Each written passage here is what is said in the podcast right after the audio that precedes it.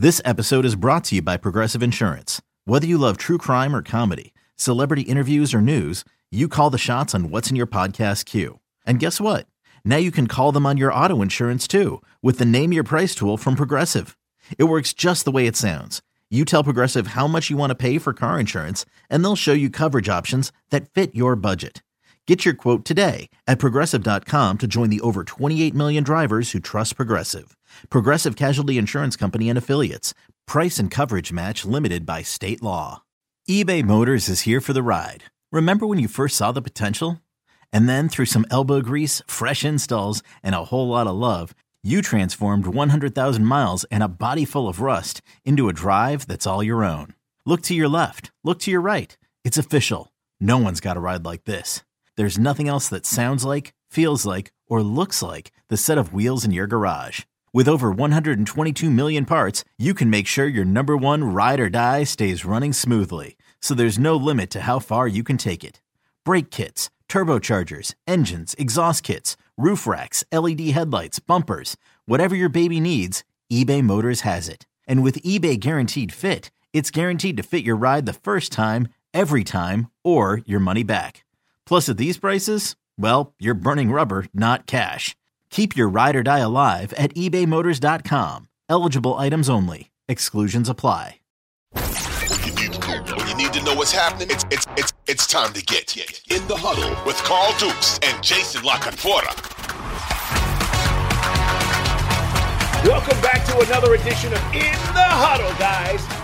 We're here. It's the Super Bowl. And now we know it's the Eagles and the Chiefs that will play in Phoenix in about 10 days from now as we record this podcast for you guys. Reminder we put out new episodes every Tuesday and Thursday. Subscribe, like us, and tell your friends. I'm Carl Dukes. Put them up along with Jason La Canfora. And of course, our man Brian Baldinger is a part of this podcast as well. He'll be here on Thursday as we look ahead to the Super Bowl. But today, Jason, we look back and we got a lot to talk about, man. I mean, coaching hires, fires, um, and, and, then the games themselves. And, and, and let's start with, with what we saw with the Eagles. A lot of people think the Eagles haven't been tested. They beat the Giants 38 7. They now have beaten the 49ers 31 7. And people are like, this team hasn't been tested. And I'm like, they're this this good, Jason. I think they're this good. I don't think it's about being tested. You got to play who's in front of you. How do you feel about how dominant the Eagles have looked? It's a hell of a football team, and they didn't play anywhere close to their A game. Short throws, little just check downs, nothing seemed to be smooth, let alone, you know, some of the deep shots that weren't even close. Yeah, like I've heard some of that, like what you said. I started picking up some of that chatter yesterday, and, and one of the young fellows who works at our radio station is a Commanders fan. You know what I mean? And he was kind of like, yeah. "Hey, you know, go look at who they play. haven't really played anybody." I'm like, I don't know, man. They played 16 games with their starting quarterback, and they won 15 of them. Like, it's pretty good, and they they did a lot of it in commanding fashion. A lot of it, these games were over at halftime. You know, and then the second half is garbage time. It's the Eagles kind of coasting, and then it close was. But that game was in question. One team took off and left another one in dust. And the defense so good. It's so deep. The D line rotation is so special. Like we talked about it last week, and everybody's saying, "Oh, they got Suh to stuff the run." Yeah, but yes, they they did because that was the immediate need at that time when Jordan Davis went down. But when that whole group is there and healthy, they can keep them on a pitch count. And there's stuff that's schemed up for Suh to be designated pass rusher. And we saw him affect that game in the passing game and the run game. There's just so many options. Um, and they're the most balanced team in the league. I mean, you can make that case. They can take away your run, they can take away your pass. And we can now sit here and say they didn't play anybody. But all season long, all I heard was the NFC East is the best division in football. And the NFC right. East versus every other division in football dominated, right? The only time NFC East teams lost is when they played each other. It was like incestuous. So, like, now everybody sucks? I don't know. I think they're a pretty good team. I do too. Um, and the thing is, and I want to mention this about Nick Sirianni for a second before we talk about the the Brock Purdy injury um, and the Eagles moving on to the Super Bowl sometimes you get the right guy who fits not only your team, but maybe your city. And I, I, I really believe that now with Nick Sirianni. Now, He had a crap press conference to start. Yeah. We, I killed him um, because he just sounded incoherent and he sounded like he did not know the direction of what he wanted to do or where he wanted to take this football team. Yeah. I have since learned that that particular press conference, which happened during the pandemic, he's on a Zoom call. He's not looking at anybody. He's nervous. He's sweating. You know, he looks out of place. So I'm willing now, Yeah. you know, two years later to give him a pass. But I will say this it looks like, Jason, he's the right guy for that team and that city. Yeah.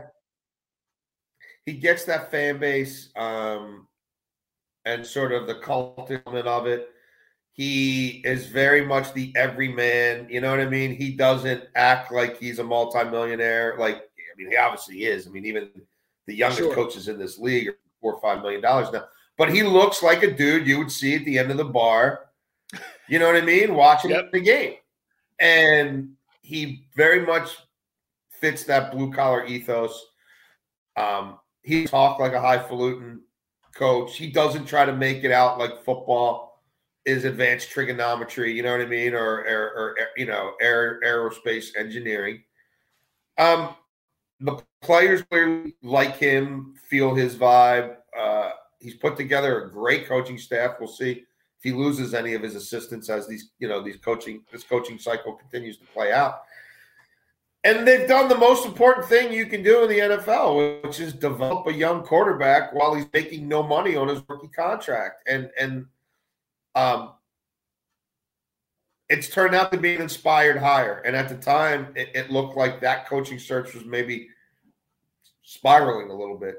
But Howie Roseman, who has had the Midas touch here for a while, I mean, everything that GM has done has come up aces, including now this hire and that coaching staff, which I mean, you move off of a guy who just won you a Super Bowl a couple years ago, right? And you move off of a quarterback who, before he got hurt the first time, was the favorite to win the MVP award that year.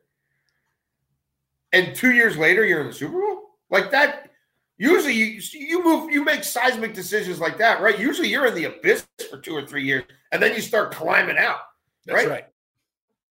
And now you're going to tell me, oh, and by the oh, by the way, the NFC division that you ascend to the Super Bowl. I, I I wouldn't have bought stock in Nick Sirianni. You know what I mean? Getting to a Super Bowl in, in a couple years, uh, three years, whatever it was. I, I wouldn't have done that. And remember, they already started turning the corner last year when they made the playoffs. So I mean, like, they weren't down very long at all.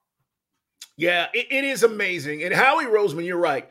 The way he built this roster, those moves, we know, Jason, that's gotten general managers fired, right? Uh, he- Oh, yeah. he, has been there a long time, so they trust him. But the, the Sirianni hire and the move to go draft Jalen Hurts, I think were the two biggest components of this run that they're on now. Yeah. And it may set up for a couple more years. I mean, th- this may be their window, you know, when we talk about the next four or five years challenging to be back in the NFC championship game. It is in the huddle, guys. Let's talk about this Brock Purdy injury. He's got a UCL injury. It's torn. We found out yesterday he's supposed to le- at least miss up to, to six months. Yeah. Jason, it could be longer. Yeah. So the 49ers now have a quarterback dilemma. It's a good thing because both of these guys are under contract, right? Trey Lance, Purdy, they're going to be there. But I don't know if, if Brock Purdy is quarterback number one. If you were to ask me heading in the next August, six months or eight months from now, whatever it's going to be, that he's the, the, the quarterback that, that starts. So Trey Lance is coming off this injury. He had two surgeries. I don't know what his situation will be. Yeah. What do you do if you're the 49ers? Because is this just an open competition? Because if he needs Tommy John, there's no way in hell he's playing next year, which means Trey Lance is quarterback number one, right? Well, you can't bank on that. I mean, Trey Lance hasn't played football with any regularity since high school. I mean, that's that's a fact. Um, the COVID year, barely playing, you know what I mean, at, at North Dakota State. Um, everything that's going on in his pro career, sitting and the injuries, like hasn't played football. I mean, those two young men desperately would need a whole off season with Kyle Shanahan, OTAs and minicamp and all that. And by It's the way, Jason, be there I- other I than don't- mental reps. Like I don't want to dis.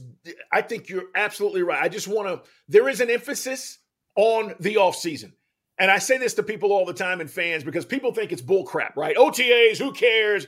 If you have young quarterbacks Right. in a system like this, and we know Kyle, you have to have those guys in to put the work in and build throughout the offseason. Yes. and, and it's important. So I don't want anybody to say, well, oh, that doesn't mean anything. They don't need this. This no. isn't Tom Brady. Right. And this isn't some fifth year pass rusher. You know what I mean? Like, who, you know what I mean? Who's got his moves and got his counters. No, the, these, these guys, it's, it's imperative for them. Um, and even if Brock Purdy like had just played okay in that game and not gotten hurt, I still would say there's got to be an adult in that room. There's got to be someone in that quarterback mix who has a different profile from Brock Purdy and a different profile from Trey Lance. And wrote about this over the weekend at the Washington Post. I, I did a column connecting all the quarterback dots, and I started with Tom Brady going to San Francisco. Not because I thought Purdy was going to get hurt in that game, but just because I thought Purdy might end up looking a lot more like Mr. Irrelevant than the bona fide franchise quarterback that Kyle Shanahan's going to finally win a Super Bowl with. So, and and he'll go there. He wants he wants to be there. It's a homecoming. Shanahan's wanted him in the past, and they've showed you with Brock Purdy that with everything humming along there, all you need is 17 completions a game. You know, like so why not have the goat do that? Because the goat will see things that Brock Purdy will never see. He'll make passes that Brock Purdy will never make. Nothing will be too big for him. And you've got the run game, you've got the O line, you've got the number one defense, you've got a great home field advantage, and it's and he's going to go there dirt cheap. It's not like Aaron Rodgers, who you got to find a way to pay him sixty million dollars and compromise the rest of the. He just wants to get one more ring. He wants to be the first guy to go to three different places and win it all of them. So, like, it's going to be team friendly. It's going to be cap friendly he gets where he is at this stage of his career. He's going to understand when you you know you've got to give reps to these other guys to get them going. I just think it, it's. I thought it was the best scenario before. Now I think it's it's far and away the ideal scenario. Um, Peyton Manning barely threw the ball in Denver his final year, and they won a Super Bowl. And this version of Tom Brady is a hell of a lot better than the final season of Peyton Manning. So I just think it's it's it makes all the sense in the world. Yeah, I think you're right. And and here's the crazy thing. Uh, the 49ers are in win mode now, right? Win now. They're about to pay Nick Bosa $30 million, guys. Yeah. Okay. You're going to pay Bosa 30 a year. He's one of, if not the best defensive players in the league. So you take care of that and you bring in Tom Brady, and yeah. all of a sudden you're still in win now mode. That's Absolutely. the key. So it's not about taking a year off and waiting until these quarterbacks no. develop. You got to win now. And their their defense and now all that you just talked about, Jason, they're built to do that. Uh, it's Carl Dukes. It is Jason La Canfora. This is In the Huddle, guys. We do it every week, and we'll do it throughout the offseason. So much going on around the NFL. Eagles advance over the 49ers. We're talking about the Brock Purdy injury. Um, I, I want to ask you about the officiating real quick before we get to the Chiefs game and what Patrick Mahomes was able to do. They put together, the NFL puts together these NFL all star yeah. crews. They're supposed to be, folks, the best of the best. It was the worst of the worst on Sunday. The NFL refereeing crews were way too involved, I thought, in both games.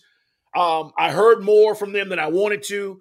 So, what's the issue, Jason? What, what's the problem with the technology and using it? Like, for example, the Skycam or whatever the hell it's called, yeah. and, and overturning the calls that are blatantly obvious to you and I and other football fans around the country. Well, I, I think the mere premise that we're going to pick through this roster and put the best guys together.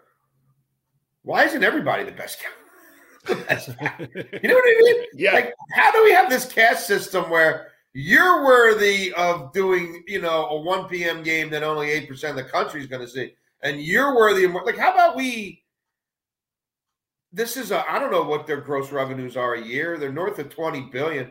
Like, how about we take a little less stuffing into our pockets as owners and we put a little more into the officiating department and yeah. make this a year-round enterprise.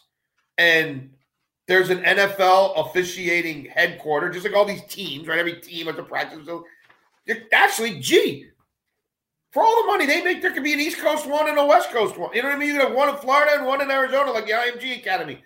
And the NFL is going to dedicate tens of millions of dollars into turning this into a incubator for long-term officials. And there's going to be a program where certain guys who finish playing and they want to be close to the game and they don't want to be a GM and they don't want to be a broadcaster and they don't want to be a coach. They want to be on the field in a different way. And they already know all the rules, right? Because they just left the game and they know how modern players are thinking because they just left the game. And you create a three year program that puts them to the CFL, puts them to here, there, there. And and you you create like baseball has through the minor leagues. You leagues, you, yeah. you create this pyramid where you work up the ladder and you're constantly working games and all these spring leagues now whatever. Like, I don't think a dude should be mowing lawns, you know what I mean? Or or or you know, stocking shelves or you know, pounding a gavel here adjudicating cases through the week and then this is my one day a week job. And I don't want to hear anymore about like how much studying they do and all the zooms they have, you know and all the materials they get. Nah, man, you should all be in the classroom together. You you should be humans interacting with each other through the week, not dudes talking to each other on Zoom and everybody's flying to the game from someplace else. And now we do this game and then it's over. Like, if you're going to stick your hand way down deep in that gambling cookie jar, then you better clean this mess up. It's terrible. it, it is. And that's the other side of this, Jace. You know what? Millions of dollars being exchanged hundreds of millions of dollars being exchanged, it matters. The official screwing this up matters, man. So I, I was really disappointed with the officiating crews as a whole, but uh, it's about how we fix it. And the competition committee's got to get together this offseason. I'm with you. They've got to look at this. money and it takes infrastructure and it takes a master plan. It's like a- there should be 33 teams in the NFL. Team 33 should be research, development, officiating. Yes. Let's get real microchips that work. You know what I mean? Like, let's get more science involved. Let's make a real investment in that. And let's find guys who are willing to do this as their vocation, not their side hustle. I totally agree. Let's move on to Kansas City beating the Bengals. Patrick Mahomes. Guys, I thought this was the most impressive performance I've seen uh, in watching sports since maybe the flu game, only because of the magnitude of it. Yeah. Fifth AFC championship game for him at home. He's on one leg. We knew he wasn't healthy, and then you saw it as the game played out. And this dude throws over 300, uh, 300 yards, two touchdowns, and makes the biggest play of the game on one leg. Yeah. So he is absolutely hands down, undisputed, the best quarterback in the NFL. I love Burrow. I love Herbert. I love Allen, but it's not even close because this dude's about to be in another Super Bowl and a chance to win another Super Bowl before the age of 30. So, Jason, Kansas City and the defense, is it underrated? We knew Mahomes would make plays. What about what about Clark and all these guys on the defense that just are making plays? Well, like they had they had it look that they that was their best defensive outing in a long time. Um look, I think the Bengals, there was a lot of coaching blunders this weekend. You know, this narrative that stuff just happens to Kyle Shanahan, I get kick out of that. Like, oh, poor Kyle, he was a part of this, he was a part of that. He was on the sidelines when this happened. No, no, he was coaching. Like, yeah. no, don't give me passive verbiage with this guy, right? No, no, no. He wasn't there. He wasn't present. He wasn't an innocent bystander. Yeah, he wasn't standing on a corner, got ran over by a bus. Now, man, he's driving the bus. He's driving the bus. He drove the bus off a cliff. Um. So yeah, I think there were a lot of questionable decisions there, and I, I felt like the Bengals coaching staff were naive in their approach to that game. And in the first quarter, it's like we're going to do our stuff. We're going to flex our muscles. We're going to push the ball downfield offensive line woes be damned and see what that looked like. Mm. Well, they basically gave that quarter away, had no yards. The quarterback's running for his life. And then finally, they leaned into the running game and the screen game and not the screen as a check down. The screen is the main thing. Like, we've got devised screens to get the ball in Ja'Marr Chase's hands within five yards of the line of scrimmage, not 45 yards downfield. And once they recalibrated, I felt like they won the rest of the game. Now, that only got them back to even, right? Because they, they dug out of that hole. They dug out of another hole, but they could never get the lead. So I, I think the first quarter really put the Chiefs in, all, in in the position they needed to be in because we weren't sure if they could chase the game with a downfield passing game if they had to because of Mahomes' limitations. Oh, and, and by the way, they lost. They ran out of receivers. So I, I, really feel like had the Bengals been a little smarter with their approach to that first quarter and come in ground and pound, they probably win that football game. Um, saying all that, Chris Jones and company did rip their face off in the first quarter, did force the Bengals away from their, you know, from their main thing. And Mahomes did amazing stuff on one leg for them to win. So am I buying the defense? Like Spags had a hell of a day. It was He a did. great matchup for them against a team with two offensive linemen and not a team loaded up, you know, with with with extra tight ends and stuff like that. This is a different. This is a different. This Monster. Is a different challenge they have coming up It's a different monster. this week because Yeah. it's arguably the best offensive line in the league. It is a run game that can beat you with individual brilliance and beat you with scheme and multiplicity in the option game and playing around with the mesh point and who's the ball going to. I mean, they've got four dudes they trust running the ball there, right? Yep. Scott, Gainwell, uh, Sanders, and the quarterback. Very different approach than the Bengals.